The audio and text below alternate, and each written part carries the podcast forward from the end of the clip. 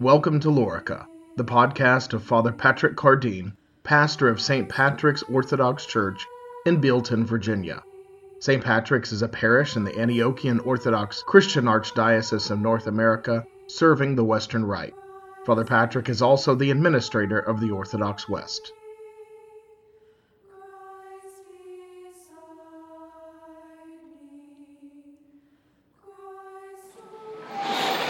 It is amazing how often we feel like we need to do God's job for Him. It's a heavy weight to bear, being God, judge and jury of the cosmos. It's a weight we weren't designed for, a weight that will crush us if we're not careful. Why do we pick it up in the first place? I don't know. Why do we do so many of the foolish things we do when we've actually been called to just a life of obedience under a light yoke, a light yoke of joy. The sinners come to Jesus today in our gospel. They come all battered and bruised by their sin, but they come. Maybe a little shy, but hopeful. They are indeed saddled with guilt, the guilt of their own evil deeds, their theft, their betrayal of their own brethren some of them have lived in gross immorality. They are bruised with shame, but they come. They come to Jesus, believing that He Himself is the embodiment of forgiveness, of mercy, of love, that somehow, if they come to Him, He'll wipe out all their ugliness, He'll restore them to dignity, to joy, to peace.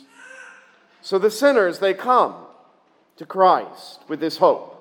Meanwhile, over on the side, in the wings, we have the Pharisees.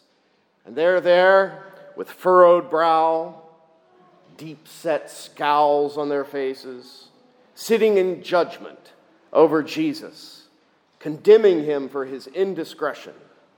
They sit high up in their seat, proud and clean and perfect, keepers of the law they, worthy of God's approval, And they look down on this scene of Jesus with the sinners. They look down with disdain at these ugly sinners and at Jesus who's showing them kindness. Their critical judgment fills them with indignation and wrath. They become angry because Jesus is being merciful. What a strange thing they became angry because Jesus is merciful. That is diabolical. Very, very much inspired by the demons. We need to all be attentive. Anger is a venomous serpent which will turn and bite you. It will destroy you if it goes unchecked. It will destroy you. Anger will destroy you. Better to leave the wrath to God and let Him decide who deserves what. And I say that tongue in cheek because God's wrath is not really what we think that it is.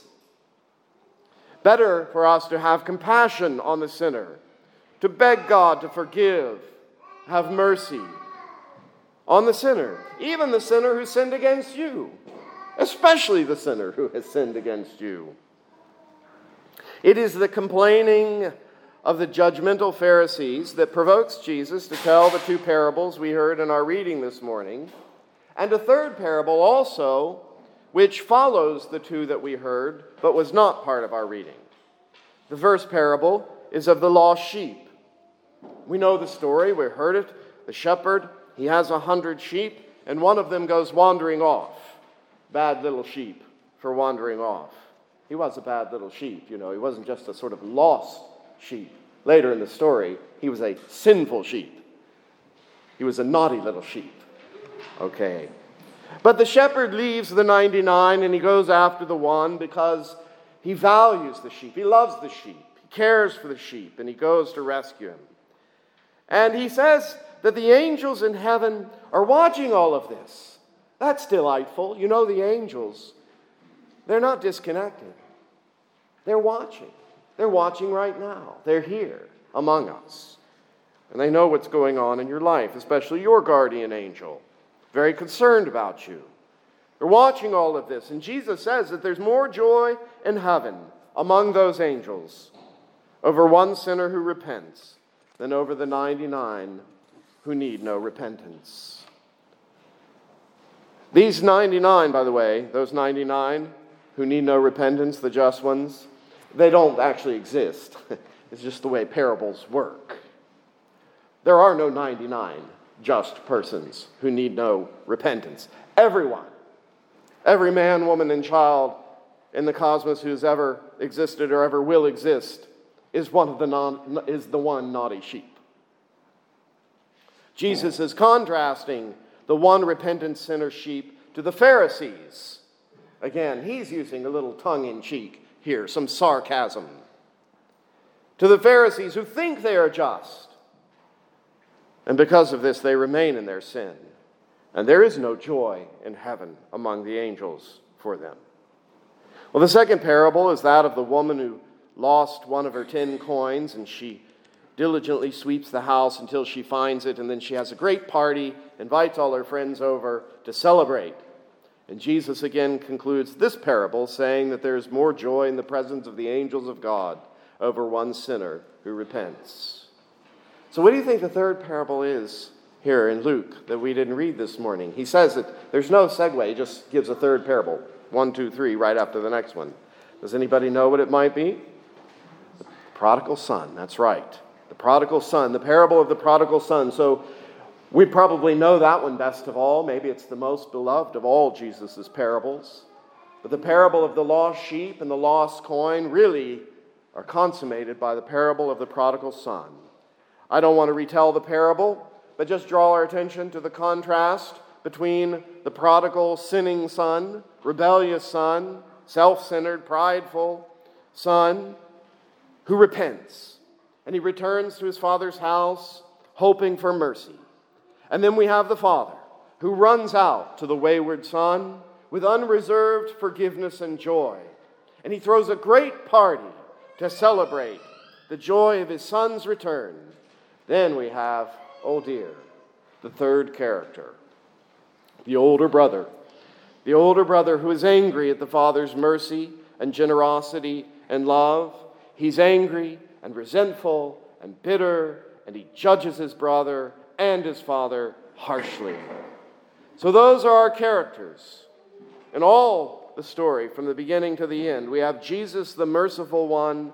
We have the sinners who are full of guilt and shame but seeking mercy.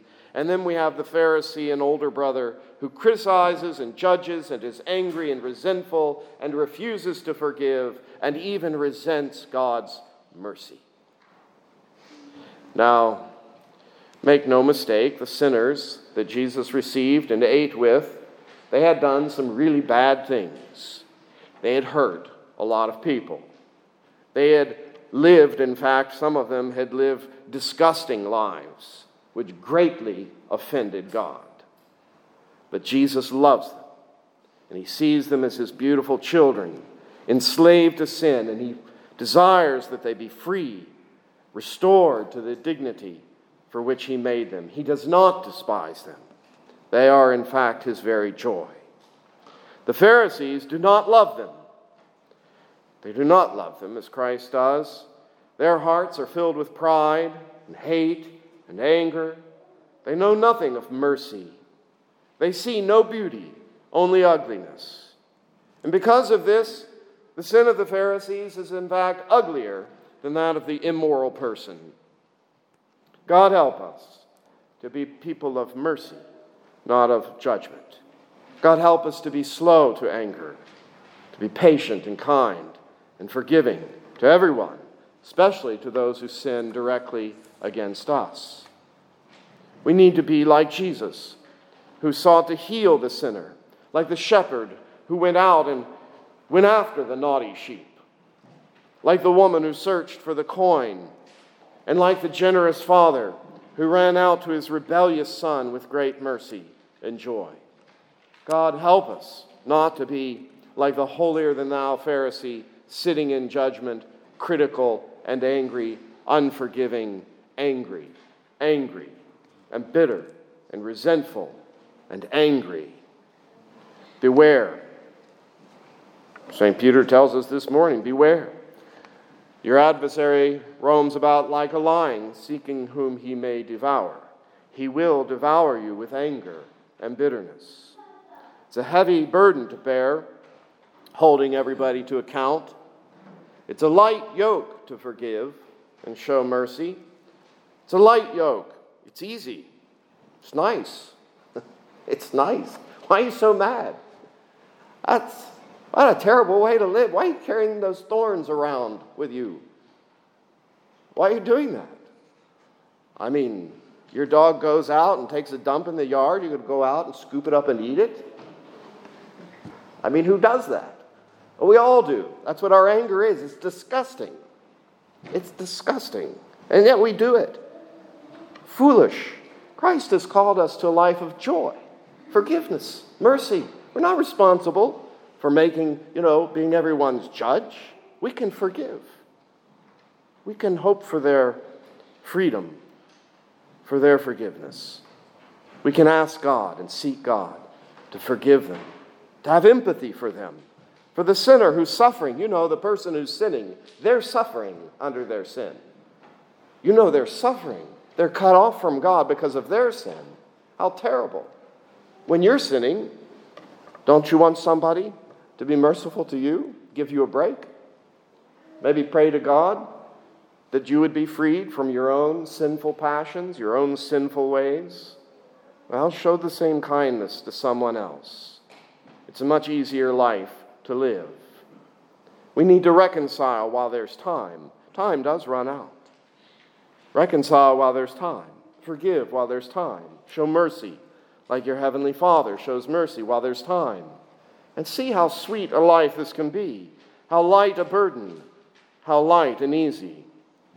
Then instead of being like the angry brother sulking in the corner, we can join the party. Wouldn't that be nice? We can join the party and we can rejoice with the Father and our brother who has come home, who has been found. If we could behave this way as a whole community, the Spirit will come among us like a like a refreshing breeze with healing grace, will fill us with great joy, love for one another, confidence in God. In the name of the Father, and of the Son, and of the Holy Spirit. Amen. You have been listening to Father Patrick Cardine, pastor of St. Patrick's Orthodox Church in Bealeton, Virginia. This has been a production of the Orthodox West.